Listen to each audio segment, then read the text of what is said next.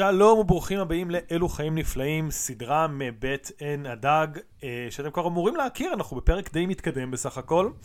היום אנחנו נעסוק בסרט מחווה טיפשית וחסרת טעם. איתי כתמיד נמצא תום שפירא, ואיתנו לא כתמיד נמצא יונתן אמירן. זה בכלל לא יהיה מבלבל כשאני אפנה ליונתן במהלך הפרק הזה. זה ממש לא יהיה מבלבל. יונתן, אתה רוצה להציג את פועלך ולשווק את המוצר החדש מבית פפסי בזמן שאנחנו מכיר אותך ככה בקצרה? כן, פפסי גאים להציג. פפסי מקס, מקס. עוד יותר מקס. אני יונתן אמירן, אני קומיקאי, כותב לפעמים דברים באינטרנט, אני יש לי כמה פודקאסטים שהם בשלבים שונים של להיות קיימים או שלא להיות קיימים, לא יודע מה אני מנסה להגיד. יש את הפודקאסט שלי שהוא רלוונטי לנושא הזה, אפס בקולנוע ישראלי, שעד שהפרק הזה יצא אני מקווה יחזור לעונה שנייה, או אולי כבר יסיים את העונה השנייה, אני לא יודע מתי הפרק הזה יצא. אנחנו מקליטים מוקדם, אז עוד חמש שנים, משהו כזה. אז זה כבר יהיה בעונה עשירית או משהו, וכבר יגמרו לי הסרטים הישראלים לדבר עליהם. הפודקאסט, אני אדבר על ארץ נהדרת, אני אזכור כל פרק של ארץ נהדרת, לא יודע מה אמרתי את זה.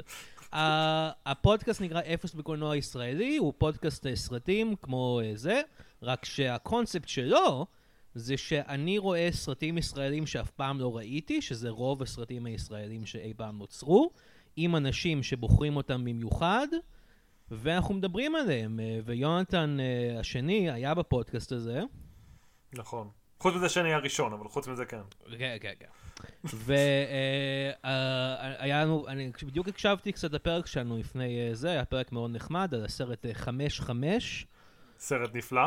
עכשיו, חשוב לציין שכשיונתן שלנו, יונתן הרגיל אומר שהוא הראשון, מתכוון שהוא הראשון כמו הסרט The One עם ג'טלי, אני מאמין, שבו הוא צריך להילחם בגרסאות יקום אלטרנטיבי של עצמו עד שיש רק אחד כזה בכל המולטיברס, ואכן בסוף הפרק הזה יהיה בונוס, מה שנקרא פוסט קרדיטים, אפילו שיש לנו קרדיטים שבו יונתן יילחם ביונתן. כן, או ההיילנדר לאנשים שזוכרים את הסרט הזה. כן. הקונספט שלנו, עוד לא הזכרנו, הוא באמת סקירה של סרטי ביוגרפיה, סרטים שמתיימרים לתפוס אדם שלם בסרט אחד. אנחנו לא עוסקים בסרט יותר מדי מהזווית ההיסטוריונית, כלומר זה כן מדויק, אלה היו הטנקים בפלישה לנורמנדי שהוא עשה עליהם מופע סטנדאפ או דברים כאלה, אלא יותר על האומנות, נקרא לזה, שבניסיון לתפוס חיים של בן אדם בסרט אחד. יהיו ספוילרים, אז למי שלא ראה את הסרט, אני אישית, אני לא יודע מה הדעות של החברים שלי צפייה, מאוד מאוד ממליץ עליו, אני חושב שהוא סרט נפלא שפוספס, הן על ידי הביקורות, הן על ידי הצופים, וכל זה בגלל שהוא קבור בנטפליקס, איפה שקבורים רוב הסרטים של נטפליקס, כי אין שם דרך להגיע. אבל יש כל כך הרבה סרטים טובים בנטפליקס, הרי כל מי שפותח את נטפליקס מיד אומר, מה שאני רוצה, זה סרט חדש של נטפליקס, הרי אחוזי ההצלחה שלהם כל כך גבוהים, הם מגיעים כמעט ל... רגע, וואו, חלמתי ענף חדש של מתמטיקה כדי לספור כל כך מעט. שברונים של שברוני האחוז. כן. לא יודע, תום, אני שמעתי ש-Red Notice הוא הסרט הכי נצפה מאז המצאת הקולנוע, לפי נתונים של נטפליקס, אז אני לא יודע אם זה נכון. כן, כן, הוא גם חלק מיקום סינמטי חדש, אתה יודע, יחד עם Blue Notice, Green Notice, Yellow Notice, ו... אני לא יודע. כל האלה. Purple Notice. כן. The Noticeable זה שם יפה, אני רוצה לציין. אני לא יודע אם, כאילו, אני לא רוצה אם אני רוצה את דוויין ג'ונסון וריין רנולדס בו, אבל שם יפה The Noticeable. זה על מתנגשים שמנסים להרוג מישהו, אבל יש להם לצערם רב אישיות כזאת שהיא נורא מובחנת, אז לא משנה לאיפה הם הולכים מבחינים בהם, וכזה, קשה לי נורא להרוג אנשים. הסרט שאנחנו מדברים עליו, מחווה טיפשית וחסרת טעם, מתאר ומסקר את חייו של דאג קני, בן אדם שזה בסדר גמור שהשם שלכם, שהשם שלו לא יגיד לכם כלום. אבל הוא יצר בערך, כמו שהסרט מתחיל, שבו מראיינים את דאג קני המבוגר, ואומרים לו להגיד, אתה שינית את הקומדיה לנצח, אבל לא יכולת לשנות את הקומדיה בעצמך, והוא עונה לכם, תמצוץ לי. הוא באמת באדם שהשפיע מאוד מאוד על הקומדיה האמריקאית, פחות דווקא במה שהוא עשה, קצת יותר במה שהוא פספס. כלומר, הוא יצר מגזין שנקרא National Lampoon, שעשה סרטים שנראה לי היום הם כזה, אה נכון, זה סרט שבאמת קיים, כלומר, מהומה במועדון, שכך נאמין תרגמו את קדישק, ובית החיות, הם לא עדיין, אני מאמין, סרטים שחזקים בצפיות חוזרות של אנשים, אבל אתם מוזמנים לתקן אותי, יונתן נראה לי, אתה הכי צעיר מאיתנו, אז אתה יכול לתקן yeah. אותי אם הם, הם מאוד חזקים, אבל כן, Saturday Night Live זה מותג שהוא מאוד חזק, והוא די נבנה על לגנוב לדאג קני את כל האנשים שהוא מצא וטיפח, ואת כל הכותבים שדאג קני טיפח, לסדרה אחרת שדאג קני לא אחראי אליה. דאג קני במידה רבה, אליבא דה הסרט הזה, אחראי לקומדיה האמריקאית בשנות ה-שמונים.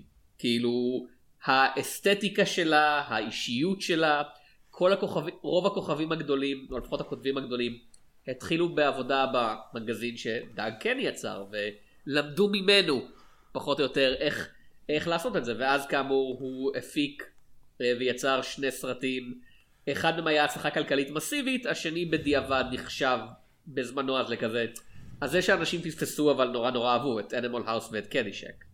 כן. ו-Animal House באמת, כאילו, זה היה מסיבי, כאילו, ואתה אומר זה לא יזדקן טוב, ואני אומר למה? רק בגלל שיש שם עלילת משנה על זה שאחת הדמויות הראשיות שוכבת עם נערה בת שלוש עשרה. כן. אני רוצה להגיד ש... איזו סיבה, חבר'ה. כן, מה זה פה? מה זה ה-פי סי הזה? או שהם הולכים לבר שמלא בשחורים מאיימים ובורחים וצועקים, אה, שחורים גנבו לנו את הבחורות. שום דבר שאפשר לשים בנטפליקס. זה לא כמו נקמת החנונים בקטע של כזה, אוף, הסרט הזה עכשיו הוא פשוט תיעוד של פשעים. כן, זה לא זה. כל הגיבורים שאמרו להיות באדם אתה כזה, לא, לא, לא, לא התעללו בהם מספיק. אבל זה כן כזה, הסרט הזה חוגג את האנשים האלה טיפה יותר, יותר מדי, יותר מדי. הוא חוגג אותם יותר מ... כן, יונתן? אני רוצה להגיד ש... תגיד את מה שאתה רציתי להגיד קודם. אני כן אגיד, כאילו את בית החיות ראיתי כמאוד צעיר, אני לא יודע איך נתפוס אותו בימינו, אבל ממה שאני זוכר ממנו, אני כן יכול להגיד לטובתו שהרעיון זה שהאנשים האלה הם בסופו של דבר כאילו סליזבול, זה אני לא יודע מילה טובה יותר להגיד, כלומר זה מאוד, כמו שדאג קני מגדיר את זה, הסלובס של החברה, והם לא באמת אמורים להיות מודלים לחיקוי, הסרט עדיין באדם, אבל כאילו בסופו של דבר זה קצת... הוא יותר נגד האלטרנטיבה מאשר בעד ההתנהגות שלהם. עוד פעם, כמו שאמרתי, זה לא... כאילו, מן הסתם אם אתה רואה את זה ואתה אומר כזה, לא, זה בלתי נסבל, אני לא אגיד לך, לא, אתה טועה, אבל זה כזה... אתה יודע, זה לא יזדקן במושלמות, בוא נגיד זה ככה. לא, ואני מאוד אוהב את שאוט, אני מאוד אוהב את השיר שאוט, והם עשו אותו גרסה יפה. קומדיה באופן כללי זה אחד הדברים שאני חושב מזדקנים הכי הכי רע רוב הזמן, לא תמיד, אבל כאילו, כי פשוט זה משהו שכל כך ספציפי לזמן ומקום, קומדיה. אתה יודע, אקשן זה אקשן, אתה יודע, לראות מישהו מתפוצץ, עובד בכל שפה. בדיחות, אתה יודע, זה כזה, לא יודע, בדיחות מאוד תלויות בתרבות, בתרבות מאוד תלויה בזמן ומקום, ולכן, אתה יודע, רוב ההומור שיזדקן טוב, זה הומור שהוא כל כך כזה, ההומור הסלפסטיקי, שהוא באמת אוניברסלי, זה כזה, אתה יודע, צ'רלי צ'פלין המוקדם עדיין משעשע, חסית בנסיבה פשוטה שהבדיחה היא כזה, אה, מישהו החליק וחטף מכה, כאילו זה מכה מבוימת באופן מאוד מוצלח, אבל זה כזה, זה הכי אוניברסלי שיכול להיות, ולעומת זאת, נגיד, הקומדיות זז שאני כל כך אוהב, לא נראה לי עבדו כל כך טוב לצעירים בימינו, אני חושב, כאילו, אולי כן, אולי לא, אבל זה... דווקא ספציפית זה, אני חושב שיש בהם משהו סלפסטיקי במובן של זה פחות תלוי תרבות, כלומר נגיד הבדיחה עם הטלפון בטופ סיקרט, שאתה רואה את הטלפון בקדמת המסך ומישהו מתקרב אליו ואתה מצפה שהטלפון יהיה בגודל רגיל כי ככה השוטים האלה תמיד בנויים ואז הוא מרים והטלפון עצום, היא בדיחה מצחיקה. וגם הבדיחה של, אתה יודע, קצת גרמנית, שזה עובד כאילו רק באנגלית, do you know a little German וכזה, כן, הוא יושב שם, היא בדיחה שכאילו, היא פחות תלוית תרבות, כמו איזה מצחיק בבית החיות הוא הולך לראות את הנשים האלה מתפשטות. כן. ובכן, סטיוטייל וסטופד ג'סטר. רגע, אני רוצה לדבר על בית החיות עכשיו. אוקיי, כן, אוקיי, כן, בית החיות, בבקשה. קודם כל, אני אגיד ש... אז זהו, אז סטיוטייל וסטופד ג'סטר, אני ראיתי את הסרט הזה שהוא יצא, בעצם, ואני אחשוף פה עכשיו שאת בית החיות אני ראיתי לראשונה לפני שבוע, כהכנה לפודקאסט הזה בעצם. וואלה. אתה עושה יותר עבודות מחקר מאיתנו. כן, זה יכול להיות כאילו, הקטע שאתם אומרים כזה, אה, אתה לא מתאים לפרק הזה, כי לא ראית את בית החיות, ואז אתה לא מבין את זה. אבל לא, אמרתי, טוב, אני עכשיו חייב לראות את זה. חבר שלי, גליקמן, אמיר גליקמן, שמנחה איתי את הפודקאסט האחר שלי, שבהפסקה כרגע צחוק בצד, מי יודע איפה הוא יהיה בזמן שהפרק הזה יצא, הוא מעריץ מאוד גדול של בית החיות, יש לו פוסטר הקלאסי של ג'ון בלושי בבית, והוא, interestingly enough, לא כזה אוהב את הסרט הזה, A Futile and Stupid Gesture. מעניין. אבל רגע, כן. הוא טוען כאילו שזה, לא יודע, זה לא כאילו, לא, אני לא יודע בדיוק מה הוא לא אוהב בזה, אבל הוא אומר כאילו, זה סתם מראים לך הרבה דברים שקרו, ולא אין, הוא אומר שיש דוקו על National Lampoon שהוא הרבה יותר מספק. אז הוא טוען בעצם שהסרט הזה הוא כולו מחווה סרטה. אפשר להגיד, כן. כן. אז כאילו, אתה יודע, מה שנקרא, Mission Accomplished. כאילו, הם השיגו את מה שהם רצו. מה שזה אומר על הקופסה זה מה שזה. כן. עכשיו, הסרט הזה, וכשאני אומר הסרט הזה אני מתכוון, הנושא הדיון שלנו, A Futile Stupid Gesture, לא בית החיות, הוא לוקח צורה של מה שאפשר לקרוא לו הדוקו הפוסט-מודרני המודע לעצמו, ראה ערך אניטה טוניה, של כאמור, הוא מתחיל בזה שהגרסה המבוגרת של דאגלס, דאג קני מדבר אלינו ומסביר כזה את סיפור חייו, ויש הרבה רגעים בסרט שבהם העלילה שבה וויל פורטה מגלם את דאג קני הרגיל, כאילו זה בין עשרים ל-שלושים ושלוש, עוצרת כדי שהגרסה המבוגרת שמוגלמת על ידי מרטין מול תבוא ותגיד כן זה היה ככה, לא זה לא היה ככה, כזה כן היינו עד כדי כך שמוקים, אין מה לעשות, כאילו זה היה שנות ה-שמונים וכולי וכולי, כאילו זה סרט שמאיר על עצמו ומודע לעצמו ומצפה מהקהל שיהיה מודע למודעות הזאת, מה שנקרא. אני אגיד אפילו יותר מזה, יש את הסצנה ש- ששוב אני מאוד אוהב ש... אה... שאחרי שמראים את כל הסלבריטאים שכאילו שדאג קני קיפח, ביל מרי וכריסטופר גסט וג'ון בלושי וכל אלה, אומר אז כולם די אפשר נראה לי תאר את זה, ואני לא יודע אם יהיה אה, חוסר הסכמה גדול, כמו שחקנים בפאות ריאות שכזה אולי מזכירים מישהו, והסרט אומר כן, הם לא נראים כמוהם, גם וויל פורטה לא נראה כמוני בגיל עשרים ושבע, וויל פורטה לא נראה בן עשרים ושבע, ויש עוד הרבה חוסר דיוקים, ואז הוא מראה רשימה מאוד ארוכה של כל חוסר הדיוקים, שזה מאוד מאוד כאילו אם אתה לא עוצר וקורא את זה, זה הלך לאיבוד, וזה רק מחווה ריקה, אבל אם אתה עוצר וקורא את זה, הם משקיעים שם, וכאילו כן, הם מציינים ממש באופן מדויק מה אמיתי ומה לא אמיתי, וכן, אני חושב שהראשון שממש כאילו, הסרט נראה לי הראשון שחושבים עליו בהקשר הזה, למרות שהוא לא ממש שם, זה הזאב מוול סטריט, שבו ליאונרדו דקפריו מדבר למצלמה הרבה ועושה דברים, אבל עדיין הפורמט הכללי הוא כן, מה שאנחנו אומרים פה באמת קרה, זה פשוט ממש מטורף, והפורמטים שהתחילו לשחק עם מה שאתם רואים פה לא לחלוטין קרה, התחיל קצת עם מכונת הכסף, עם The Big Short, שבו גם... אדם מיקיי. כן, אדם מיקיי, שבו... הן היו עצירות של העלילה בשביל שכוכבים יסבירו לכם מושגים כלכליים, והן הדמויות הסתכלו למצב ואמרו אוקיי, זה קרה אבל לא בדיוק ככה, או לחלופין ברגעים שנראים מאוד הוליוודים ככה זה בדיוק קרה. כן. וה... אדם מקיי, אדם מקיי לפי מה שאני לא ראיתי את הסרטים האלה, וראיתי קצת קטעים מהסדרה החדשה שלו שגם משתמשת בפורמט הזה, סדרה על כדורסל אם אתם, הווינינג טיים, whatever, והוא גם עושה את זה שם, ג'ון סיריילי, מכל הקטעים הקטנים מאוד שראיתי, הם בחרו להראות הקטעים שבו הוא מסתכל, מסתובב במצלמה ואומר, היי, בסרט הזה אני מרגיש שזה הרבה יותר, לא יודע, עובר חלק פשוט, כי זה סרט קומי יותר, הוא על נושא של קומדיה, ולכן כל הדברים האלה יותר עוברים בצורה מערכונית וכיפית כזאת. האם לא היינו מעדיפים שהוא ילך פשוט אה, עוד, אה, עוד שניים או שלושה צעדים ויעשה כמו שעשו בווק הרד, שלי יקו שם אנשים בתור אישים מסתורים, שזה אפילו לא להעמיד פנים של... אה, שדועים לזה, מי שחק את הביטלס בווק הרד? אה... ג'ק בלק, פול רד, ג'ק בלק וג'ייסון שוורץ, ג'סטין לונג ו... כן. לא, ג'ייסון שוורץ, כן.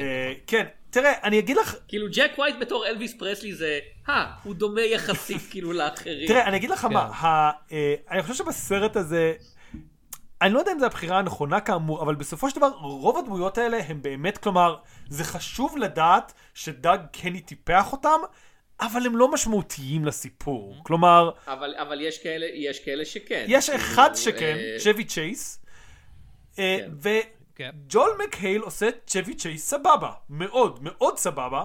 אפילו טוב, הוא לא נראה כמוהו. בפאות, הסרט ממש מפשל. גם הפאה של וויל פורטה, לאורך רוב הסרט, נראית לא טוב, אבל מבחינת המנריזם ואיך שהוא מתנהג, הוא עושה צ'בי צ'ייס טוב. כלומר, הוא צ'בי צ'ייס אמין. כן.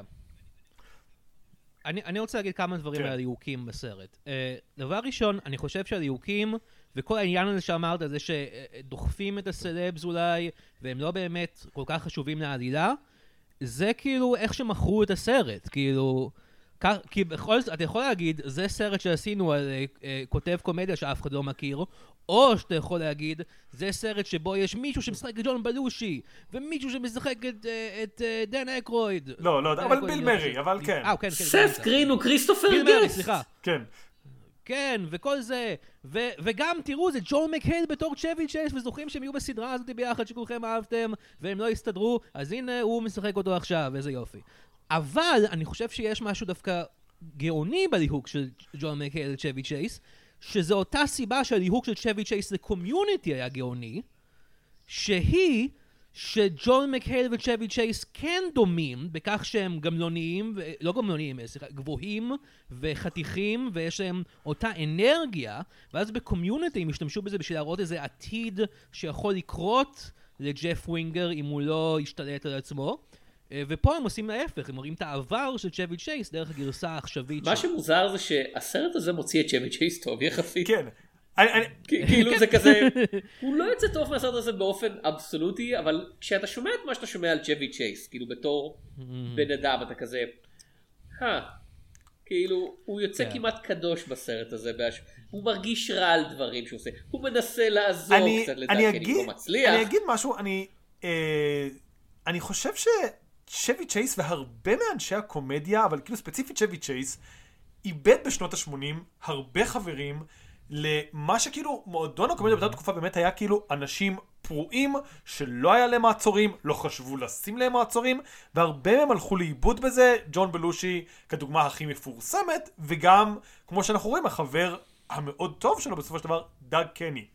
ואני חושב שזה כן שורט בן אדם באיזושהי צורה, שזה פשוט הופך אותו, כאילו, שדרך אחת להתמודד עם זה, זה פשוט להיות, להגביר את השמוקיות שלך לעד.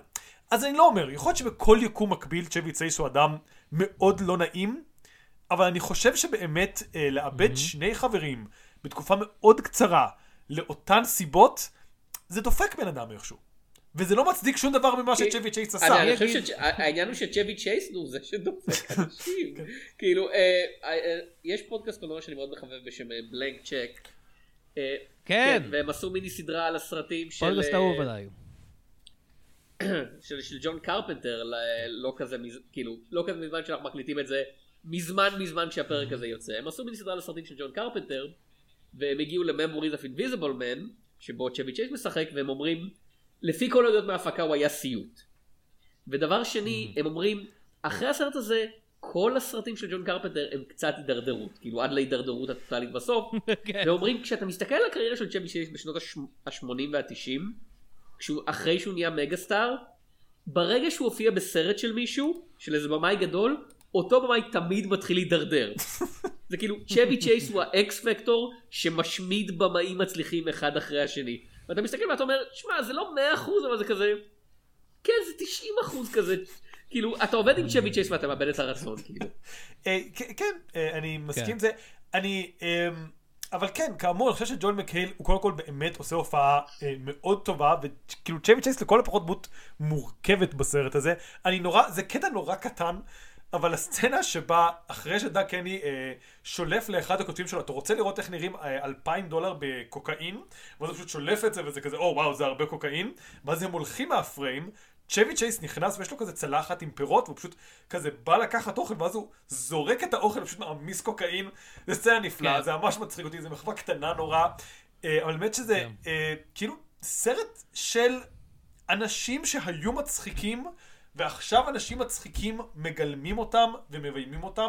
ואם דיברנו על הוק, אני אה, רציתי לעשות עבודת מחקר ולראות סרט מסוים לפני הפודקאסט ולא הצלחתי, כי אני אה, נכנסתי לבידוד. אה, אנחנו, אם, אני לא יודע בעתיד הרחוק שזה יישמע, אבל פעם הייתה קורונה. אה, כן. נשמע שהיה לך זמן אם נכנסת לבידוד. אתה תיכנס לבידוד עם ילדה בת שש וילדה בת שנתיים ונדבר על זמן. אה, ו... אנחנו לא מדברים עכשיו על הסרט זמן, חבר'ה, זה בפודקאסט אחר לגמרי. למרות, יש סרט כזה? ככה קראו לו.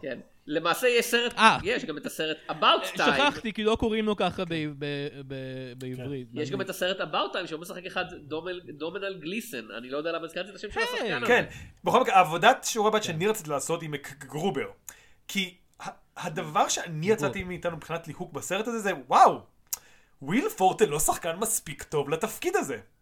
הוא... שחקן קומי טוב, ואני רציתי לראות מגרובר בשביל קצת להבחין לעצמי mm-hmm. כמה טוב הוא, כלומר אם הוא יכול להגיע להברקות הוא פשוט סבבה, אבל הוא בכל הביטים הדרמטיים שיש בסרט הזה, ואין מלא, אבל יש מספיק, הוא לא מביא את זה, כמו שאתם יודעים, אם נתרגם באנגלית קלוקט כזאת, הוא לא כזה, אתה יודע, מדברים על לכל שחקן קומי, יש שחקן דרמש, דרמטי שמחפש לפרוץ וכזה...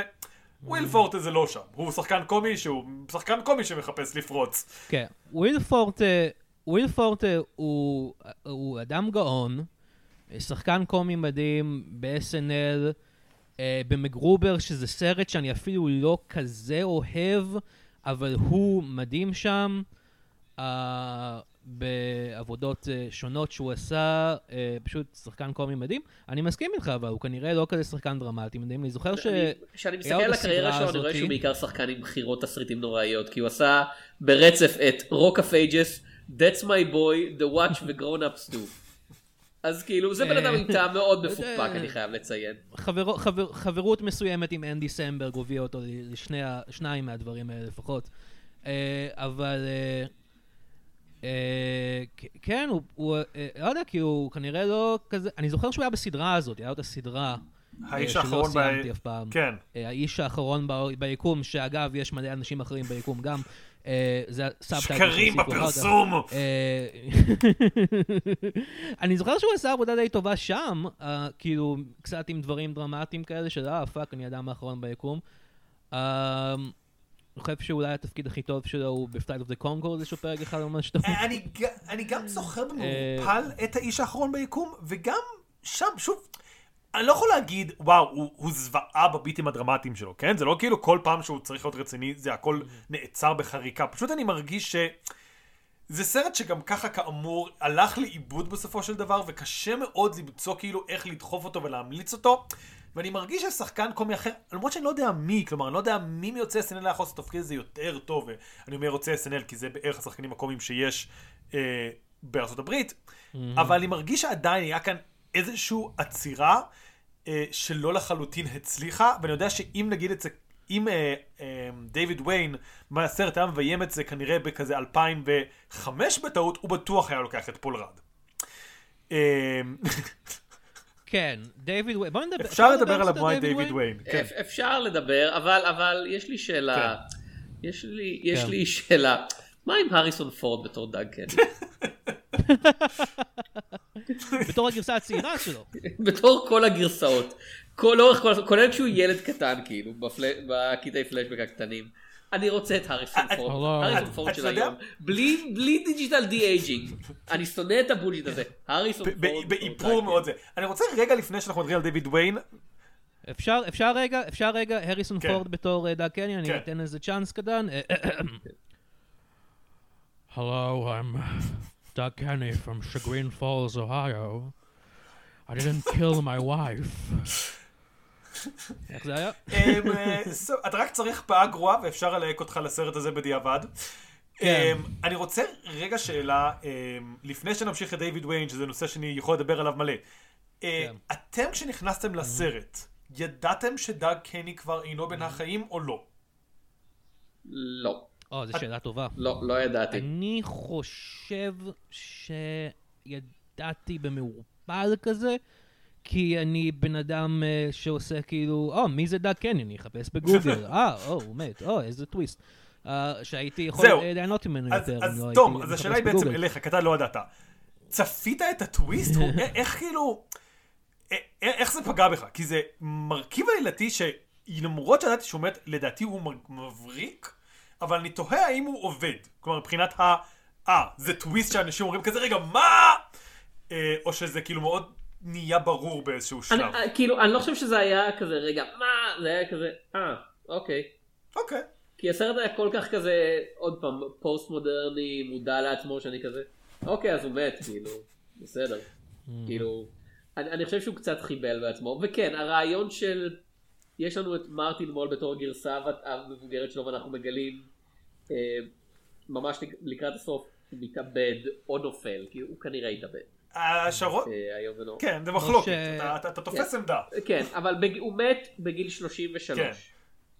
אה, ו- ו- ו- ומרטין כן. מול כמובן, אה, הוא לא יכול לשחק גיל שלושים ושלוש. כן. בניגוד להריסון פורד, שיכול לשחק כאמור את כל הגילאים. במקביל, אז זה כזה, אה אוקיי, אתה חושב, הוא יתבגר, כאילו, בצורה זו או אחרת, כאילו, לטוב או לרע, ואז מגיע סוף ואתה כזה, אה אוקיי, לא, כאילו, לא רק שהוא מת, שזה משהו שהיית יכול לצפות ושאולי יקרה, הוא מת הרבה לפני שהוא יכול להגיע לגיל מרטין מול, הוא מת לפני שהוא יכול להגיע לגיל של וויל פורטה בשם השם. כן. Uh, מי זה שאומר עליו, uh, אחד מהציטוטים הרבים בסרט שדעתי uh, נכנסו מהחיים האמיתיים, uh, מישהו, אולי צ'בי, אולי uh, אחד מהכותבים האחרים אמר על, עליו שהוא uh, מעד ב- בדרך כן, להתאבד. זה, בכניסה ללוויה שלו יש ויכוח mm-hmm. אם הוא התאבד או נפל, וצ'בי אומר לא, הוא הרגיש mm-hmm. טוב, הוא דיבר mm-hmm. איתי, היה לו פרויקטים, uh, הוא הולך לעשות זה, ואז נראה לי זה הבמאי, נראה לי איוון רייטמן או הרולד רמיס. איוון רייטמן.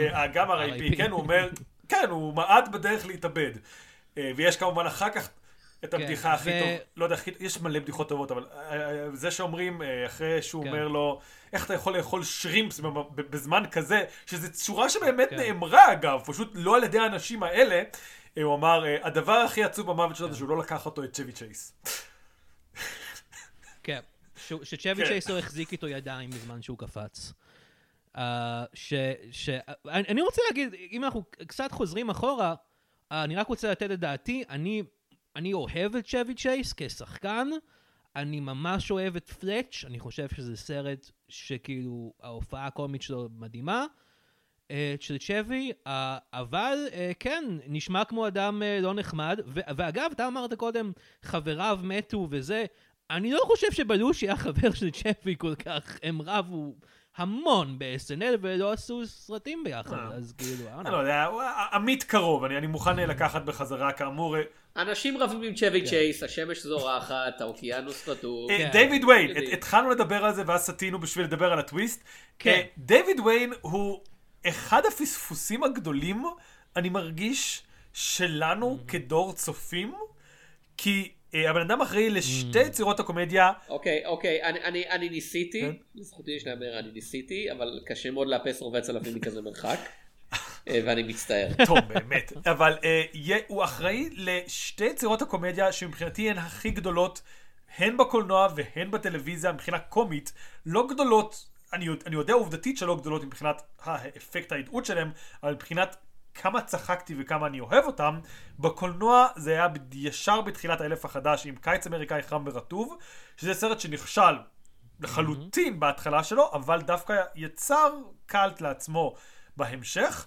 והשני שעוד מחכה להתגלות זה בית חולים לילדים, שזה קומדיית האבסורד, הפרודיה, הסתירה, פשוט הסדרה שאני הכי אהבתי מהעשור הקודם. אם כבר, אם כבר, אני חושב שזה ה...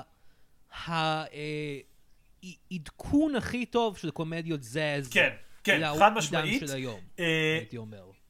כי הם ניסו לעדכן אותם בצורה יותר ישירה, אם אתם זוכרים לסדרה אנג'י טרייבקה. את אנג'י טרייבקה אני מעדיף על רוב הדברים של דיוויד ויין, אני חייב לציין. אבל אני ראיתי את אנג'י טרייבקה ואמרתי, אוקיי, אתם עושים בדיוק מה שעשו ב-שבעים ואנחנו התקדמנו מאז, אז בואו נתקדם איכשהו גם ככה. והיינו צריכים לעצור. אגב, היה לו תפקיד היה לו תפקיד ראשי בסופר ג'ל, שזו סדרה מצוירת שאני זוכר שדי נהניתי ממנה. חומר קשה לצפייה, בוא נגיד ככה. כן, אז אני מעריץ שדייוויד ויין, אני מרגיש שנים. אני חושב שהחשיפה הראשונה אליו הייתה בסדרה, שוב, הייתי...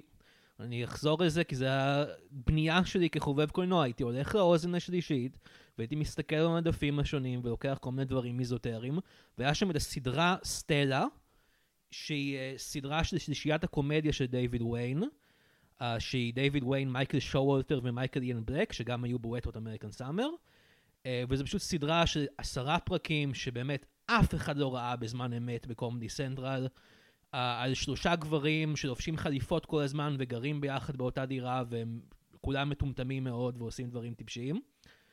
ואחרי זה כאילו גיליתי, אה, הוא גם עשה את הסרט הזה, והוא עשה את זה. וכאילו אני, אני אוהבת כמעט את כל הסרטים שלו, אני חושב. כאילו, The Ten... Uh, זהו, אז uh, באחד הסרטים שהוא ביים, um, אז יש את The Ten, כמו שאתה אומר, שזה סרט שאני אוהב, אבל אני מבין גם למה, למה הוא פחות פרץ, וכאילו, זה, זה מקום שבו הוא יותר ניסה... מה, כאילו מורגש שיש את הדברים שזה מאוד דיוויד ויין והשטויות שלו, וקצת מפיקים היו כזה, אנחנו סרט אמריקאי בשנות אלפיים מוקדמות, איפה הבדיחות עם הציצים? והוא כזה טוב. נכון, כן. אבל יש שם את הסצנה, את הסיפור עם ארנולד שוורצנגר, שהוא כל כך מצחיק אותי כל פעם מחדש. כן. עם אוליבר פלט בתור ארנולד שוורצנגר. כן. ואז הוא אמר, אוקיי, אני אלך מיינסטרים, אני אביא את חבר שלי פול רד, שכיכב בכל הסרטים שלי, ואה, הסרטים של ג'אד אפאטאו הולכים עכשיו, טוב, בואי ננסה לעשות סרט כזה, והוא עושה את רול מודלס, שהוא גם סרט די מצחיק, אבל פשוט יותר מדי סוטה מלהיות סרט של דיוויד ויין, בשביל להיות ממש מצליח כנראה, הוא ניסה כאילו to bridge the gap איכשהו, ולא ממש הצליח. Uh, ואז הוא עשה את וונדרלאסט, שוב עם פול רד, שעוד יותר אני חושב uh, לא הצליח. Uh, ואז הוא עשה את They Came Together, שהוא אולי סרטו האהוב עליי. Uh, קומדיה, פרוליית קומדיה רומנטית בסגנון uh, דיוויד ויין מטורף, עם פול רד ואימי פולר וצוות שחקנים. שהוא אגב הכי פחות מצליח שלו. Uh, אני בטוח, אבל הוא מאוד מצחיק, אני ממליץ לכולם לראות אותו. אבל הסרט הזה, שאנחנו מדברים עליו עכשיו, הוא הסרט הראשון של דיוויד ויין, שהוא ביים, שהוא לא כתב. נכון. שזה מעניין.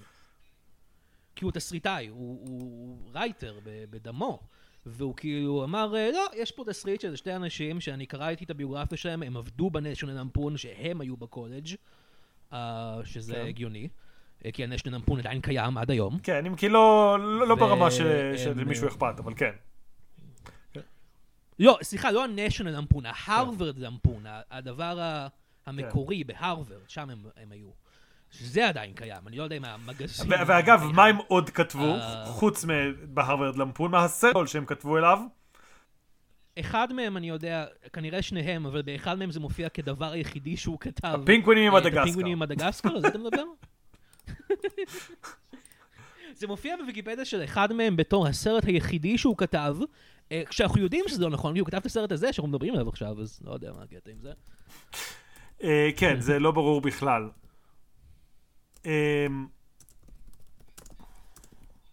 אז בואו נדבר על... סליחה, אני מרגיש שאני מגיש את הפודקאסט, אבל אני רוצה לדבר על הצורה של הסרט. אוקיי, תפרט מה אתה מתכוון שאתה אומר צורה. מה שאני חושב שהדבר הכי, הכי גאוני פה, כי אתם, אתם עשית, אתם עושים עכשיו פודקאסט על ביוגרפיות. אז, כש, כש, שאומרים לי ביוגרפיה קולנועית, ואומרים לי, אגב, לא של מוזיקאים, ואז אני אומר, אה, אוף, יו, וזה, אני חושב ישר על שני אנשים. על לרי אלכסנדר וסקוט קרזוסקי, או שזה הפוך, סקוט אלכסנדר ולרי קרזוסקי. הם אלה שלדעתי כתבו את דיזסטר ארטיסט?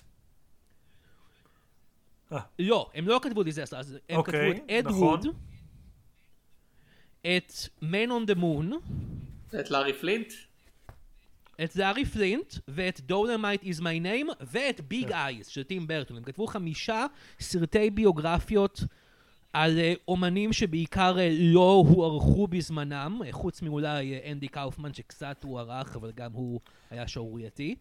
והם כותבים פשוט, אני, אני מעריץ גדול שלהם, אני חושב שהם, שהם כותבים מאוד טובים, וכאילו מה שהם עשו עם הרבה, עם הרבה מהסרטים שלהם, זה שהם לקחו את איך שהאומן הזה יצר אומנות בעצמו, והביאו את זה לאיך שהסרט כתוב ומבוים. אד ווד, זה ברור, כי הסרט הוא נראה, נראה כזה ישן, כמו הסרטים של אד ווד, ויש בו פתאום טילטים דרמטיים כאלה, והוא נפתח עם כאילו אינטרודקשן, כמו הסרטים של אד ווד.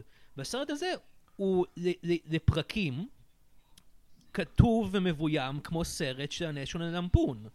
יש בו קרב אוכל בסוף. כן. יש בו דברים שנראה... וגם באמצע. יש פה דברים שנראים כמו מאמרים של ה-National Lampoon, הקטע עם הקומיקס, שזה הקומיקס שהיו עושים ב-National Lampoon, מתמונות, והיו מוסיפים כזה בועות קומיקס. זה מאוד uh, חכם.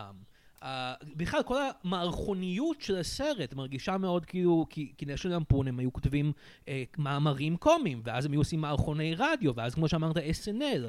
אז כל הבנייה הזאת של הסרט כ... כדבר קצת לא רציני, היא מאוד מאוד מתאימה, כי היה אפשר לעשות גרסה מאוד רצינית ומבאסת של הסרט הזה, אבל אני שמח שלא עשו את זה. כן, אז כאילו, מעניין שאתה מביא אותם למרות שהם באמת לא הכותבים, אני מסכים איתך שיש משהו בסרט שמנסה לחכות את הסגנון, ואני אגב אגיד שבכלליות עם קומיקאים זה מאוד בעיה לעשות ביוגרפיות. ואני... ו- ו- ולא עשו הרבה כאלה, אחת ש... כשאני כתבתי על הסרט בזמנו, הלתה לי לראש, זה סיפורו של שקרן, או אוטוביוגרפיה של שקרן, שניסה לעשות את סיפור החיים של מייקל צ'פמן במונטי פייתון, גרב צ'פמן, מצטער. וזה היה... אל תצטער, תשקר. זה היה פשוט כאילו, אני מבין מה ניסיתם, אני מאוד מעריך את זה. אני לא אחזור לסרט הזה אף פעם. לני, אולי? זה גם לא בדיוק, זה גם לא בדיוק ביוגרפיה, כי זה כאילו לקחו הקלטות שהוא הקליט בעצמו, ועשו להם אנימציה. אני רוצה לציין שאני כתבתי ביקורת על הסרט הזה, A Futile and Stupid Gesture, שלא פורסמה לדעתי אף פעם, לא זוכר למה כתבתי אותה, כי עבדתי בהרבה אתרים שלא שילמו לי הרבה. אני כתבתי ביקורת על הסרט הזה והזכרתי שם סרט ממש איזוטרי שהוא היה, אני חושב שהוא היה סרט טלוויזיה בריטי שהיה סוג של עיבור, סרט על היציאה של Life of Brian באנגליה. כן, הולי פליינג סרקס, שהסרט העשי שלו זה הוויכוח הטלוויזיוני עם כמרים של ג'ון קליז ועוד מישהו. וזה סרט אה, שחוץ מהעובדה שהם ליהוק, לפי מה שאני זוכר, די טוב, אנשים שדומים פיזית לשחקנים מונטי פייתון ונשמעים כמוהם, הוא סרט איום ונורא, אה, הוא כאילו מנסה לחקות את הסגנון של מונטי פייתון, אבל הפתעה זה קשה מאוד לעשות, והסרט הזה הוא גרסה הרבה יותר אה, מוצלחת של הקונספט הזה. לני, כמו שאמרת, הביוגרפיה המפורסמת לני ברוס, של פאקינג בוב פוסי, מאוד זה, ואני אוהב, אני אוהב את איש על הירח. אני אגיד אבל שגם נגיד, לני ואיש על הירח, הם שייכים לזן שהוא, כאילו, זה מאוד מכובד, תודה רבה שעשיתם סרט, אבל בסך הכל, אתה לא צופה בלני ואיש על הירח בשביל לצחוק, נגיד את זה ככה. ובאמת, כלומר, אני חושב ש... לא. כן. ובאמת אני חושב שאתה עושה על קומיקאי, באמת בא המקום של כמה אני עושה סיפור רציני, על איש שהיה מצחיק, וכמה אני עושה, כמו שנאמרת, סרט שהוא מצחיק, האיש הזה היה מצחיק, הוא היה רוצה שהסרט עליו יהיה מצחיק כנראה. וזה באמת משהו שמאוד קשה לעשות, וסרט הבא בעצם שינסה לעמוד בשאלה הזאת, למרות שאנחנו יודעים די מראש שהוא לא יהיה רציני, השאלה היא רק כמה הוא בכלל יהיה ביוגרפי, זה הסרט על ווירדל, שדניאל רדקליף אמור לשחק בו את ווירדל, שזה יהיה מעניין לראות... כן. כמה הוא רלוונטי, נגיד את זה ככה, לשיח על ביוגרפיות. אני הולך להניח שהוא הולך להיות לא רציני, ולא יודע, כן. אז מחווה טיפשית וסרת טעם. כן, חסרת טעם, סליחה. כן, כן, כן, היא שר הביטחון, שר הבריאות, שר האוצר וסרת טעם. איך הלכת לשם ולא לשרת המישוש ושרת הראייה, אבל בסדר. כן.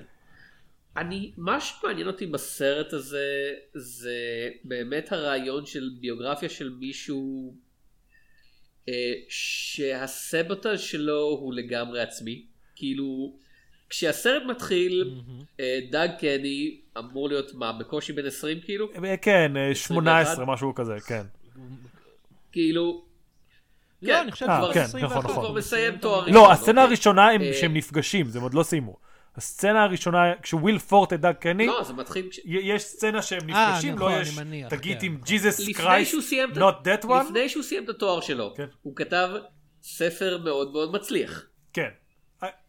אחרי זה, הוא הקים מגזין קומדיה, מאוד מאוד מצליח, וזה כזה, יש קצת אתגרים של כזה, מי ירצה לפרסם את זה, אבל הוא מצליח. אתה יודע, זה לא עניין של שנים של כזה, טאקר האיש והחלום, זה כזה, לא, לא, כאילו, קצת מדברים, קצת מתמקחים, אבל המגזין יוצא. הוא מפיק סרט אחד, מפיק סרט אחד, מאוד מאוד מצליח. הוא מפיק סרט אחר, אוקיי, פחות מצליח, אבל עדיין אהוב, כאילו. אה, מה שהורס את דאג קני יותר מצ'בי צ'ייס, זה דאג קני. וספציפית זה הגישה שהוא מביא אותו, שהופך אותו לכותב קומדיה כל כך מוצלח, הופך אותו לבן אדם שאי אפשר להיות לידו, כי כל דבר שתנסה לדבר איתו טיפה ברצינות וכזה, כן, אבל וואקה וואקה, כאילו, המנגנון הגנה העצמית שלו באמצעות קומדיה, כל כך over-developed, כאילו, יש אנשים שמסתובבים עם אפוד מגן קומי, לאיש הזה יש שריון טנק קומי, כאילו, ובגלל זה אי אפשר אף פעם ליצור איתו קשר באמת, כאילו, הוא נשוי, ואתה לא חושב שאשתו כזה באמת אי פעם הבינה אותו, שהוא הבין למה, למה, למה היא צריכה להבין אותו, כי אי אפשר, כי הוא לא נותן לך להיכנס. אף פעם, לאף אחד. אני אגיד יותר מזה, זה לא רק שיש לו שריון ציני מאוד אה, גדול מבחינת, אה, כאילו לדבר איתו, הבן אדם לא יודע מה לעשות שזה לא עבודה. כלומר, זה, זה פחות בולט עם כל הסמים וכל הדברים, אבל הוא בסופו של דבר גם וורקהוליק. אה, וזה מאוד בולט, יש סצנה שהיא באה, לה, שהחברה שלו, לא אשתו, מגיעה אליו, ובאמצע שיחה מאוד חשובה ומאוד דרמטית, הוא מתחיל לכתוב תסריט. פשוט בפנים שלה, כאילו, והוא ממשיך לדבר איתה בערך כזה, אבל הוא כזה, לא, אני, עכשיו אני צריך לכתוב, קליק, קליק, קליק, קליק, קליק, קליק, קליק, ואתה יודע, רואים אותו נרדם על המכונת כתיבה שלו, הסיגריה עדיין בפה. שהוא יוצא לחופשה הזאת, נובלה, כן. והוא פשוט כותב תסריט ענקי. וכזה, שוב, כאילו, הדגש הוא על הסמים, כבן אדם עשה, על פי הסרט, כנראה על פי המציאות, כמויות לא אמורות להיות אפשרויות טכנית של סמים, אבל כזה, כן, יש בו משהו, ודבר אחר שאני אוהב בסרט, זה במובן מסוים, זה שאין לו תסביך אבא, אבל בבירור יש לו מאוד ביטחון עצמי. וכאילו המון פעמים בסרטים האלה, זה כזה, כל מה שרציתי אבא, זה רק שאת אוהב אותי. וברור שלדאג קני קשה עם ההורים שלו, אבל הוא לא, וברור שכאילו, כן, הוא רוצה שיגיד לו מילה טובה, אבל זה פחות עליהם, כלומר, ואולי זה רק פשוט בגלל שבאמת המון סרטים לאחרונה ממש ממש, אם דיברנו על סרטי נטפליקס, אז פרויקט עדה ממש כזה, אני רק רוצה שאבא ישחק איתי במסירות, ופה דאג קני, הבעיות שלו הן יותר עמוקות מזה, כלומר זה לא היה נפטר אם אבא שלו אומר, בעצם הסרטים שלך הם אחלה, זה הבעיות שלו, הם היצר, ההרס העצמי שלו, ההתמכרות לעבודה שלו, הכל, זה יותר מרק, אבא שלי לא אמר לי מילים טובות. נכון, וכאילו יש את כל העניין הזה עם האח שלו שמת, שאנחנו מגלים יחסית מאוחר בסרט, אבל זה זה זה לא זה לא זה, אתה צודק, זה פשוט זה הדברים מבפנים. יש אנשים שהם הרס עצמי שהורגים אותו. דומנל גליסון, אנחנו מדברים הרבה, אבל אני בכל זאת רוצה להזכיר אותו, כי הוא פשוט, הוא שחקן שאני באמת כזה, ראיתי אותו באיזה מיליון סרטים, ואני פעם כזה לא, אה כן, זה דומנל גליסון. אני עד עכשיו כזה אומר דומל. הוא לא, הוא... דונלד, דונלד, דונלד גליסון. כן. דונלד. דונלד, כאילו, כי יש שם... דונלד, דונלד גליסון. ואני לא חושב בתור זיקית, אבל הוא פשוט מישהו שמגלם בסרט אחד, אתה יודע, את מוסה והרומנטי החמוד, ובסרט כזה אתה יודע את הסטרייטמן, ובסרט אחר הוא יכול לגלם איזה קריפ נוראי שלו מהעולם הזה, ואתה כזה באמת כאילו הוא פשוט לא, לא, לא, כן. קשה לזהות אותו בסרט הזה, כי הוא, הוא ג'ינג'י, וכאילו בכל התפקידים האחרים שאני ראיתי אותו הוא ג'ינג'י מאוד ואירי וזה, ופה נתנו לו פאה משוגעת, גילחו אותו לגמרי, שמו לו משקפיים, לא, אבל הוא נראה, הוא נראה נורמלי, כאילו יחסית בסרט הזה, ואני שנתיים, סליחה, לא שנתיים, סליחה, אבל חמש שנים לפני זה, הוא הופיע בסרט אחר שאני ונתן דיברנו עליו בפודקאסט הזה, הוא הופיע בתפקיד משני, אבל די מוחשי בדרד, ושם הוא משחק, אתה יודע, מישהו שהוא אוברווייט, עם כזה אור נוזלי ושמנוני, עם כזה שיער מכוער ועם עיניים, אתה יודע, עיניים אלקטרוניות כאלה, אבל אין שום דמיון. לא, שוב, כאילו, כאילו למי שכזה אומר, אנחנו מגזימים, הבן אדם היה, באותה שנה, כן, הוא היה קיילב באקס מאכינה, מעין סטרייטמן, שברור שהוא קצת כזה הגיק הקריפ, אבל הסרט מאוד חכם לגבי זה. ברוקלין הוא היה מושא אהבה חמוד רומנטי רגיל לחלוטין, רגע אחר כך הוא היה ג'נרל ארטמיג' הקס במלחמת הכוכבים, שבו הוא כזה נבל שכאילו לאורך כל הטרילוגיה כל במאי לקח אותו לכיוון אחר, אבל כולם עשו איתו די מטעמים קומיים, כאילו בבירור בכולם הוא כזה הבדיחה של כולם בסופו של דבר. הוא דורש, כן. הוא דורש אה, ככה, כאילו. כ- לא כמו שהזכרנו קודם את הסרט בהקשר אחר, במקרה, כל הזמן שבעולם הוא כאמור הילד הבריטי החמוד בקומדיות של ריצ'רד קרטיס, הוא היה ביל ויזלי בהרי פוטר, אה, ושנה לפני כן, למרות שאני לא בטוח זאת שנה לפני כן, אני לא חושב את זה יצא, אבל הוא היה בתפקיד נראה לי הכי טוב שלו בסרט שאף אחד לא ראה, אבל הוא גם שייך לצן את זה, תוצרת אמריקה, אה, עם תום קרוז, ושם הוא משחק את הסוכן אף בי איי סלש סוחר סמים, סימן שאלה, שמאוד מאוד כאילו מושך את תום קרוז להרפתקעת סמים. אני ראיתי את הסרט הזה ולא היה לי מושג שזה הוא. לא הייתי יכול, אם היית שמו לי עכשיו בחדר את דונלד גליסון, שמה עליו שלט שאומר זה דונלד גליסון שמהבהב, ואבא שלו, השחקן המאוד קל לזיהוי ברנדן גליסון, עומד לידו ואומר my boy, עדיין הייתי כזה, אולי, יכול להיות. ואגב, עוד תפקיד ששכחתי וראוי לציין, בפרנק הוא היה הבחור שהוא לא מייקל פסבנדר במסכה מטורפת, אלא האיש הבינוני שכולנו, כפי שהסרט מתאר אותו, זה הם, כי אנחנו לא מצליחים לתאר את הטירוף סלש גדלות של הבחור במסכה המוזרה, ואנחנו סתם רוצים רגעים בהצלחה. מה שאני רוצה להגיד, ובסרט ההמשך רובוט אנד פרנק הוא היה רובוט? אני לא יודע. מה שאני רוצה להגיד, אם עצרו לדבר על דונלד גליסון, זה קודם כל שהוא שחקן מדהים של שחקני משנה.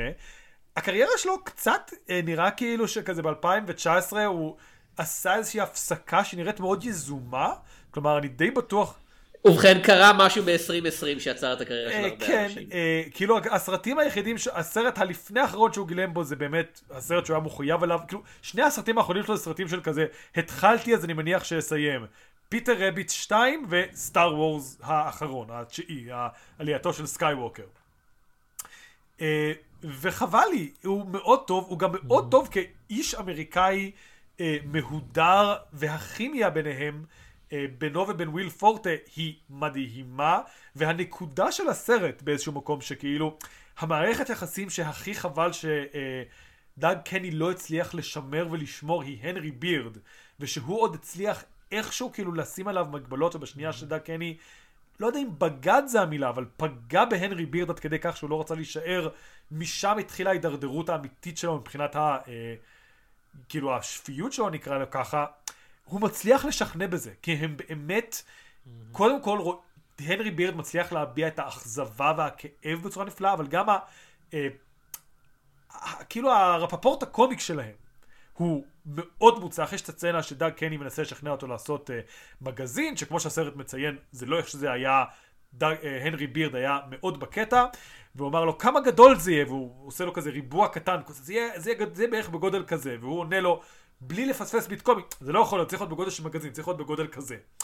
וזה קודם כל בדיחה שאני, שוב, זה בדיחות קטנות, אבל הן מאוד מאוד מצחיקות, הן מאוד מאוד אוהב אותן, הן גם ויזואליות, הן באמת נשענות על המשחק של האנשים, והנרי בירד אה, עושה את זה כאשר הנרי בירד המציאותי, על פי כל הדברים שהוא עשה מאז שהוא עזב את זה, נשמע קצת כמו הדודה קצת, מה, כאילו הבן אדם שכזה, כן, אני מניח שזה מצחיק, אבל כזה, הספרים האחרונים שהוא כתב זה כזה, הח, החוקים של מרפי לגולף, וכזה, אוקיי, כאילו, אני... איפה היית שעד קדישק? כן, כזה... זן לחתולים, זה כזה כל מיני, אתה יודע, ספרים שכזה, אתה, אתה בדיוק כמו שהוא עם מקטרת, אתה כזה מגחך לעצמך במקטרת אם אתה בגיל המתאים, אבל כאילו, אוקיי, זה לא יצירות מופת קומיות שאתה רוצה לדבר עליהן שנים אחר כך. הקאסט של הסרט, הוא בכלל, אני חושב הוא מנוהק טוב.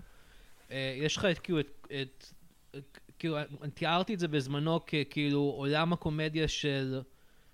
מתי הסרט יצא? אלפיים ושמונה עשרה, עולם הקומדיה של אלפיים ושמונה עשרה, בתור עולם הקומדיה של שנות ה-שבעים, וזה כאילו נעמי, כאילו, אמרנו ג'ול מקהל, ויש לך כל מיני אנשים פחות מוכרים, כמו ג'ון דיילי בתור ביל מרי, ג'ון גמבלינג בתור ג'ון בלושי, סף קרים בתור כריסטופר גסט, מאט לוקאס, תום לנון, כן. מאט לוקאס, שזה הברקה מטורפת להביא אותו, לשחק את טוני הנדרה, שאני לא יודע הרבה עליו, אבל... הוא היה בספיינל טאפ, נכון? טוני הנדרה? לא. לא? אה, לא נראה לי. לא, הוא היה טועה. אבל כאילו, תום לנון בתור מייקל אודוניו, אני חושב, אני למדתי על מייקל אודוניו, כאילו גיליתי על האיש הזה, אני אוהב אס אן אל, וכאילו אני הייתי כזה, הוא, מי זה האיש הזה? הוא נשמע מוזר, והוא באמת היה. וכאילו, הוא, אני חושב, משחק אותו בצורה מדהימה. הוא חבר של דיוויד וויין, גם היו בשלט מערכונים ביחד בניינטיז, ב-אם טי וי. וזה מגיע למצב שכאילו יש לך את פול שיר, אם כבר מדברים על Children's Hospital, דברים כאלה, בתור פול שייפר. ובשלב הזה אתה כבר כאילו, מה אנחנו עושים פה בעצם? פול שייפר לא מעורב בעלילה כמעט. והבאנו את פול שיר לדקה כי הוא קרח, אני מניח? זה היה קשר? אני רק אגיד שאני טועה, והוא כן היה בסרט, ספיינטה פשוט לא אחד מהרביעייה, או כאילו בתפקיד המרגן שלהם. אני רוצה להגיד שבצפייה הראשונה, פספסתי לחלוטין את רודני דיינג'רפילד ואת החיקוי שלו. חיקוי מאוד מעניין, של מישהו שלא מוכר, אין לו גם ערך ויקיפדיה, ערב דל. לא מוכר, אין לו ערך ויקיפדיה, אני מניח שהוא פשוט חקיין רודני דיינג'רפילד מקצועי, כי אתה לא יכול להק... סתם איש ששחק אותו, אתה חייב ללהק, אוקיי, טוב, יש לו את הקול הכי ספציפי בעולם, אני חייב ללהק מישהו, כן. מישהו שהוא חקיין מקצועי לעשות אותו, אבל כאילו זה מאוד מוזר. כן. כן. אתה צריך ללהק מישהו שאין לו שום כבוד. זה, זה, זה, שום כבוד אין לו. זה, זה, זה לא עניין של הופעה, כן. כן. Uh, יש, יש כן. לך את ה... זה כזה, כולם יודעים אז טוב מאוד למי למי יש יותר כבוד, ב- לא לרודני ש... דיינג'רפילד. אני רוצה לציין משהו, שוב, אני לא יודע אם זה לחיוב הסרט או לא, אבל רודני דיינג'רפילד הוא שם... לא עצום, אבל הוא שם שאומר משהו לאנשים. אנשים מזהים אותו, מזהים את העיניים שלו, והסרט כמעט מחביא אותו. כלומר, הם לא אומרים בשום שלב, והבאנו את רודני דיינג'רפילד. הם לא קוראים לו אפילו דיינג'רפילד בשום שלב, לדעתי. הבעיה היא שהוא התפרסם, אני חושב, כאילו, הוא נהיה ממש ממש מפורסם, אחרי שדאג קני מת. רודני דיינג'רפילד נהיה מפורסם בגיל מאוד מאוד מפורסם. לא, אבל הוא כבר היה בקדישק, אז הוא כבר היה מפורסם, הוא היה סטנדאפיסט ב-שבעים. לא, כן, אבל זה באמת, כאילו, הוא קפץ. תראה, גם כריסטופר גסט בעיקר התפרסם אחרי, כאילו, כבמאי, הרבה אחרי שדאג קני מת. כאילו, איזי מאני ב-שמונים ושלוש ובק טו סקול ב-שמונים ושש, כאילו, זה ה... כן, הוא היה בג'וני קרסון, אני חושב, הרבה לפני זה בתור... בקיצור, אז אני אומר, אז הם לא אומרים בשום שלב, והיה פה את, כאילו, אתה יודע, נגיד בבית החיות, אז הם עושים בדיחה על כזה, הבאנו כוכב קומדיה גדול, ורואים כאילו את ג'ון בלושי עומד, אבל המצלמה ממשיכה, וברור שכאילו הוא מחמיא לעצמו, וזה דאג קני בתפקיד שולי. פה אפילו, כאילו, הם אומרים... כאילו איך שמציגים אותו זה, זה הפעם הראשונה שאיוון מביים, הפעם הראשונה שדאג מפיק, הפעם הראשונה שרודני בסרט, מה יכול להתפקשש? ואם אתה לא יודע מי זה רודני דיינג'רפילד, זה יהיה כזה, איזה רודני? מי? מה? זה הרוד, אני חושב, מביים את זה. נכון, יכול שנמצא, אני מצטער. אבל הרולד ריימיס בגילומו של בריין הסקי, אני חושב, גם ניהוק מעניין. לא, סליחה, בריין הסקי משחק את לנדיס. הרולד ריימיס זה מישהו לא מוכר. ריקי גלסמן, שזה יפה, משחק מילים יפה. מהפה הקיום. אני אוהב את הבחור מהשלוש עונות הראשונות של פרטי רוק בתור אייבן רייטמן. כן. ליהוק בגלל האף בעיקר. ואני חושב הרבה על הבחור ארמן וייצמן, שהוא גם קומיקאי לא מאוד מוכר, אבל קיבל את המשימה המאוד קשה לשחק את לורן מייקלס ב-שבעים, זה סצנה אחת. כן. שזה היה מעניין. והוא לא נשמע כמוהו, או משהו כזה, כמו שאנחנו מכירים את לורן מייקלס עכשיו לפחות, אבל הוא משחק אותו כאילו ככאילו בחור מוזר כזה, שכאילו... סוג של נחמד, אבל אתה חושב שהוא ידפק אותך, שזה... כן, תראה, אנחנו מאוד מאוד רואים את לורן מייקלס דרך העיניים של דאג קני, שזה הבן אדם שגנב לו את כל ההצלחה, לאו דווקא בכוונה, אבל כן. הסרט, הסרט יכל לעשות אותו יותר מרושע. הסרט דווקא מציג אותו בתור כזה, אה, אתה רוצה לכתוב, אתה יכול לבוא לכתוב בתוכנית, והוא כזה, fuck you, man! כן, אני שומע את השורה עם הבירה שאני גם אוהב. תקח את הבירה שאתה בכל מקרה תגנוב אותה אחר כך. כן.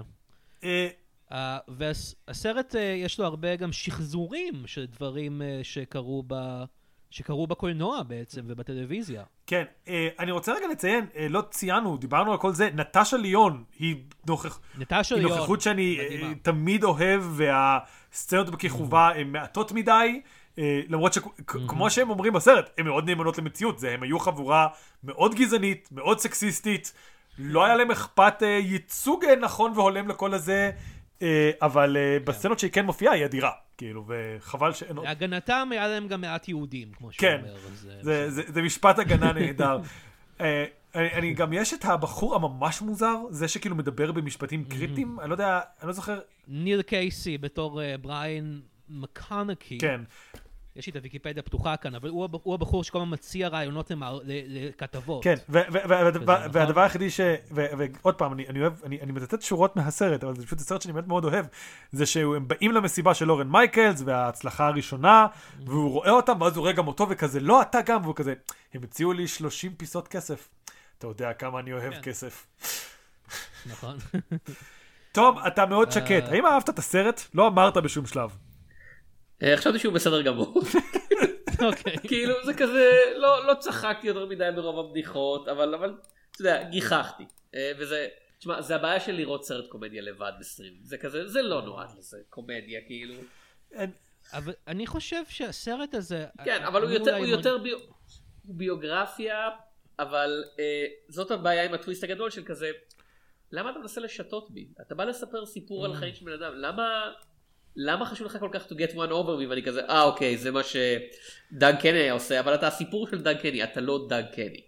ואולי הניסיון הזה להיות כזה, אהה, I'm way ahead of you, צופה, זה, זה כזה, זה מסוג הבעיות שהיה לדאג קני, זה כזה, אתה לא צריך לעשות את זה. הס, הסיפור שלך הוא הוכחה שזה דבר רע לחכות. כן. ואני לא חושב שאתה צריך כזה, אתה יודע, כזה, אה אגב, זה סיפור של מישהו שהולך למות, וכזה א' ב' ג', אבל אתה יודע, זה... לשים את הגרסה המבוגרת ולהגיד, אתה יודע, לעשות לזה דגלי בפנים שלי. אני לא כועס כמו שאני כזה, אוקיי, אבל מה השגת בזה? אני אגיד שנראה שאני ויונתן בסך הכל הם די החריגים לכאורה בקבלה של הסרט. גם אני אגב ראיתי אותו בבית, אבל אני מאוד נהניתי בכל זאת בצפייה בבית, ובהחלט הסרט, הקבלה שלו היא מאוד כזה, אתה, אתה, אתה אפילו אגיד יותר יחסית חיובי, זה מאוד כזה... אני, לא, אני חושב שאני, אני לא חושב שאתה יכול להגיד את זה פשוט כי אני אחד מאלה שראו אותו. זה לא שאני, אני, אני לא יודע, יכול להיות שהיה לזה קבלה שלילית, אני חושב שהתשובה יותר זה, לא הייתה לזה קבלה, אף אחד לא ראה את זה. כן, לא, אני אומר, כאן, גם אלה שראו אותו, זה נראה שבארצות הברית זה פחות תפס, ואני דווקא חושב ש... כאילו, לא יודע, זה פשוט מאוד חבל לי, זה באמת סרט מאוד מצחיק, אני חושב שזה יותר מסוג הקומדיות שהייתי רוצה לראות, אבל אני כן חושב שיש נקודה אה, מעניינת, בנוגע להתפתחות הקומדיה, שהסרט לאו לא נוגע בה, אבל היא מעניינת, כאילו, למה אנחנו בעצם, אה, כאילו נראה שיש באיזשהו מקום, ואני לא יודע אם באמת, שחלק מהסיבה שפחות אכפת לקומיקאים מקומיקאים בעבר, וזה בניגוד אה, לשחקנים ששחקנים בעבר, שכולם אוהבים לחזור, אתה יודע, אה, ללוסיל... אוליבייה. כן, אוליבייה, ולא יודע, לוסיל בול, שהיא שחקנית קומית, יותר מקומיקאית ודברים כאלה, אה, כי כאילו יש מאוד מאוד מורשת. ואיכשהו, אני חושב ש-National Lampoon, למרות שהם מאוד מאוד שינו את הקומדיה, היום הרבה מהחומרים שלהם אתה לא כל כך יכול, אתה יודע, כאילו, להתענג עליהם באותה צורה, כי כזה, כמו שאמרנו, כאילו, גם אם אנחנו אפילו נגיד, לא, זה היה בסדר, כאילו, כן, הרבה מהבדיחות לא היו עברות היום. הרבה מהבדיחות שהיו קוראות קהל, לא מצחיקות, כאילו. יש הרבה בדיחות שהן לעד מצחיקות. הבדיחה, המגזין עם הכלב, זה, זה כריכה גאונית, כאילו. וגם זה שהפוסטר של הסרט הזה, זה אותו דבר, הפנים של וויל פורטה, עם אקדח צמוד לו הפנים, If you don't watch this movie, we'll kill וויל פורטה. והם היו צריכים להרוג את וויל פורטה. אני חושב שהם צריכים לעמוד במילה שלהם.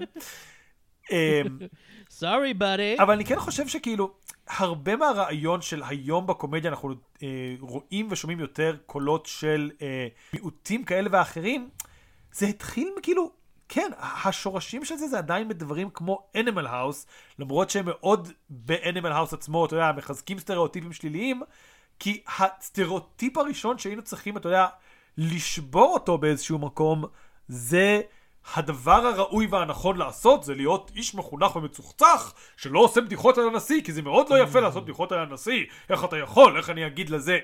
וכלומר, כן יש איזשהו חוב קומי לאנשים האלה, למרות שהיום בדיחות שלהם נראות, אתה יודע, ההגמוניה. כלומר, הם כן, בסופו של דבר, מהיום אפשר לראות את זה, אבל הם אלה שיצאו וחתרו והפכו את החתירה למשהו מגניב שאתה רוצה לשאוף אליו. כלומר, קומדיה... כן, אם אפשר... אם באמת נחזור למונטי פייתון, זה דוגמה מעולה לזה, שכאילו... הם היו פורצי דרך לזמנם, ועכשיו ג'ון קליז הוא האיש הכי זקן בעולם, שמצונן בטוויטר כל רגע על...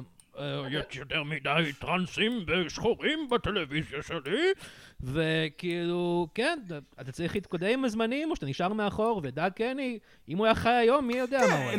הוא היה כותב ספרים על גולף. זהו, תראה, מל ברוקס לכאורה מצליח להישאר, כי אני לא יודע כמה הוא כותב ומעורב, ו... ראיתי שלוש שניות מהסדרה שהוא ניסה לעשות המשך לספייסבולס, אמרתי לא, לא, לא, תודה. אבל הוא לפחות מבחינת תדמיתית, הוא לא נחשב הזקן, המאפן, כזה, תודה רבה על מה שעשית. כי הוא שקט, אני חושב, כי הוא שקט. תראה, הוא... תחכה ונקרא את הספר שלו שיצא לו בזמן. עוד פעם, בזמן ההקלטה, עד שהפרק הזה יצא, הספר הזה הוא בעצם בין עשור, ואם מל ברוקס עדיין איתנו, הוא כבר כתב עוד ספר. הוא גם כותב סדרה, נכון? את ההמשך של היסטוריה של העולם, והוא כותב אותה עם עוד אנשים, אז שם אנחנו לא נדע כל כך מה... זה, אבל... כן, תמשיך. הוא כותב את... מה זה? ההיסטוריה של המין אנושי של יובל נוח הררי? אוף, וזה יהיה קלאש מעניין.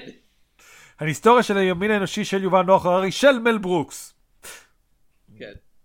Part one, the sequel. טוב, חבר'ה, אנחנו מעריכים מעבר לכל פרק רגיל, ועל כן אנחנו נתקרב לסוף. יונתן, יש את השאלה הקבועה. כן. רגע, רציתי לשאול. את יונתן, האם אתה חושב שהסרט הזה עם ההומור שלו היה עובד אם הוא לא היה ביוגרפיה, אם הוא היה סתם סרט על אנשים שעושים מגזין קומדיה? אני חושב שאולי אני, לא אני חושב, חושב שכאילו ש... הוא, כן. זה שהוא ביוגרפיה משרת את ה... ההומור שלו משרת את זה שהוא ביוגרפיה, כן. ולהפך, uh, הוא, הוא, כי ההומור שלו, אם אתה מסתכל על הסצנות עצמן, הוא קצת של הסרטים האלה שהיו, כן. עושים פעם, וכאילו כמו שאנחנו, המסר אולי של הפרק הזה הוא חייבים להתקדם והקדמה היא תהרוג את כולנו. אני כן, אני לא חושב שזה עובד אם זה היה בוא נעשה סיפור על אנשים שכאילו, אתה יודע, איך, איך קוראים לזה? ג'רמי ג'ופלין, שכאילו שאין לך את הזכויות למישהו, אז אתה, אז אתה עושה סיפור ביוגרפיה דמיוני כזה. אני חושב שזה היה נראה יותר מוזר, כי כזה, אוי, אנחנו מתנצלים שאין לנו שחורים. כתבתם את זה בדיוני, פשוט עשו שחורים, מה אתם מדברים, כאילו? אל תתנצלו, אתם לא חייבים לספר את הסיפור הזה כמו שהוא ככה, אין לנו ציפיות כאלה, כי זה לא מבוסס על המציאות. אז כאילו, הרבה מההומור הזה היה קצת הולך לאיבוד, ומה שלא היה מרגיש כמו, אה, אתם עושים חיקוי. כן. כן, אז נסיים, כלומר, אם יש עוד הערות אחרונות נוכל, אבל לפני הערות האחרונות נסיים בשאלה שלנו, האם יש... משהו בחיים של דאג קני או במורשת של דאג קני שאין בסרט הזה והיית כן רוצה לראות, לאו דווקא בסרט בסצנות, כאילו יכול להיות שאתה אומר שהאורך בסדר, אבל שחבל לך שלא נגעו בו. אז תום, תתחיל אתה. לא, אני באמת עוד פעם, הסרט הזה לא נותן לי מספיק מושג. היה יכול להיות מעניין, אני מניח, דאג קני של הקולג' כאילו, של האיש שהיה צריך לכתוב את בו, כאילו איך זה לכתוב להיט מסיבי בגיל עשרים ומשהו, כאילו תשע עשרה אפילו. אגב, צריך לציין שבורד אוף דה רינגס יצא כשהם כתבו נשנל למפון, לא כשהם היו בקולג'. כן, כן. הם לא היו בקולג' אז? לא. לא, לדעתי, אני יכול לבדוק את זה שוב פעם, אבל הרעיון זה שכאילו זה יצא יותר בזמן המגזין מאשר בזמן ה... אה, אוקיי. הם שיקרו בסרט. אבל כן, זה כזה, לא יודע, אין לי תשובה. כאילו חשבתי על זה ואני כזה, גם כי היו לו חיים נורא קצרים.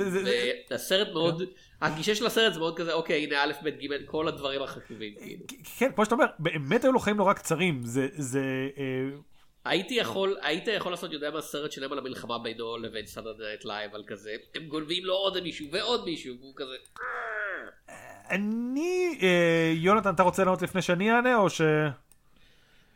אני אגיד בערך אותו דבר, אני כאילו לא יודע הרבה על דאג קני, אז אני לא יכול להגיד אם... מה, אני לא יכול להגיד, אה, אבל ידעתם שב-שמונים ושתיים הוא... אני חושב באמת, אבל נגיד, לא יודע, ידעתם שב-שבעים ושבע הוא עשה את הדבר... לא, אני לא יודע, אני מוסר, אני יודע מה קרה איתו. אז כאילו, אני מרגיש שעשה את מספר. אני אגיד שהדבר היחיד שאני מרגיש שזה, ואני חושב שדיברנו על זה גם בפרידה, זה קצת באמת... יותר להדגיש ויותר אולי להנגיש את המורשת שלו.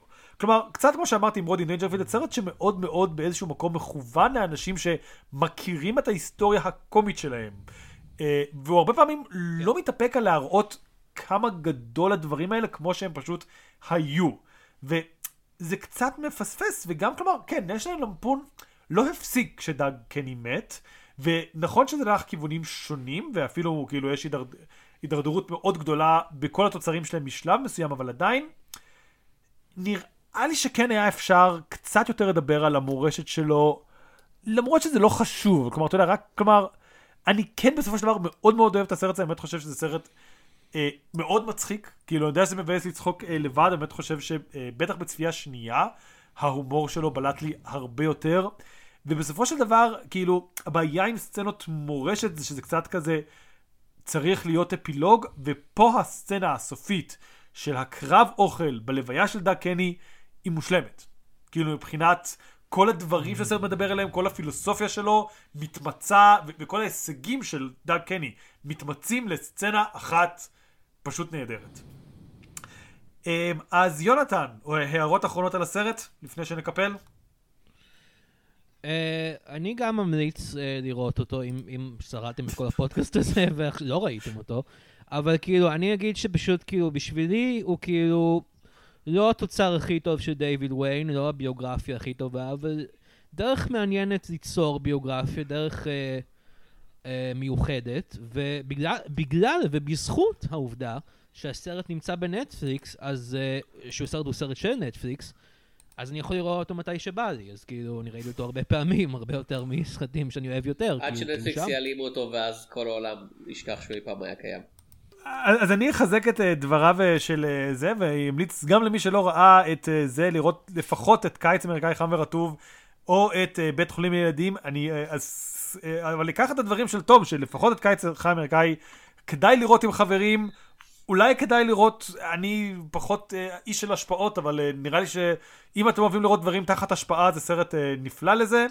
אה, וזהו, תודה רבה לך יונתן, שדיברת איתנו שעה ארוכה על הסרט הדי אה, אה, לא מוכר הזה, אבל אולי יותר אנשים יכירו עכשיו.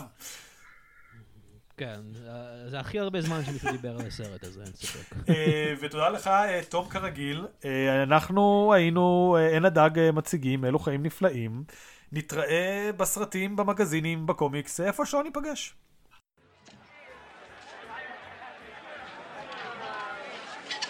You want to dance?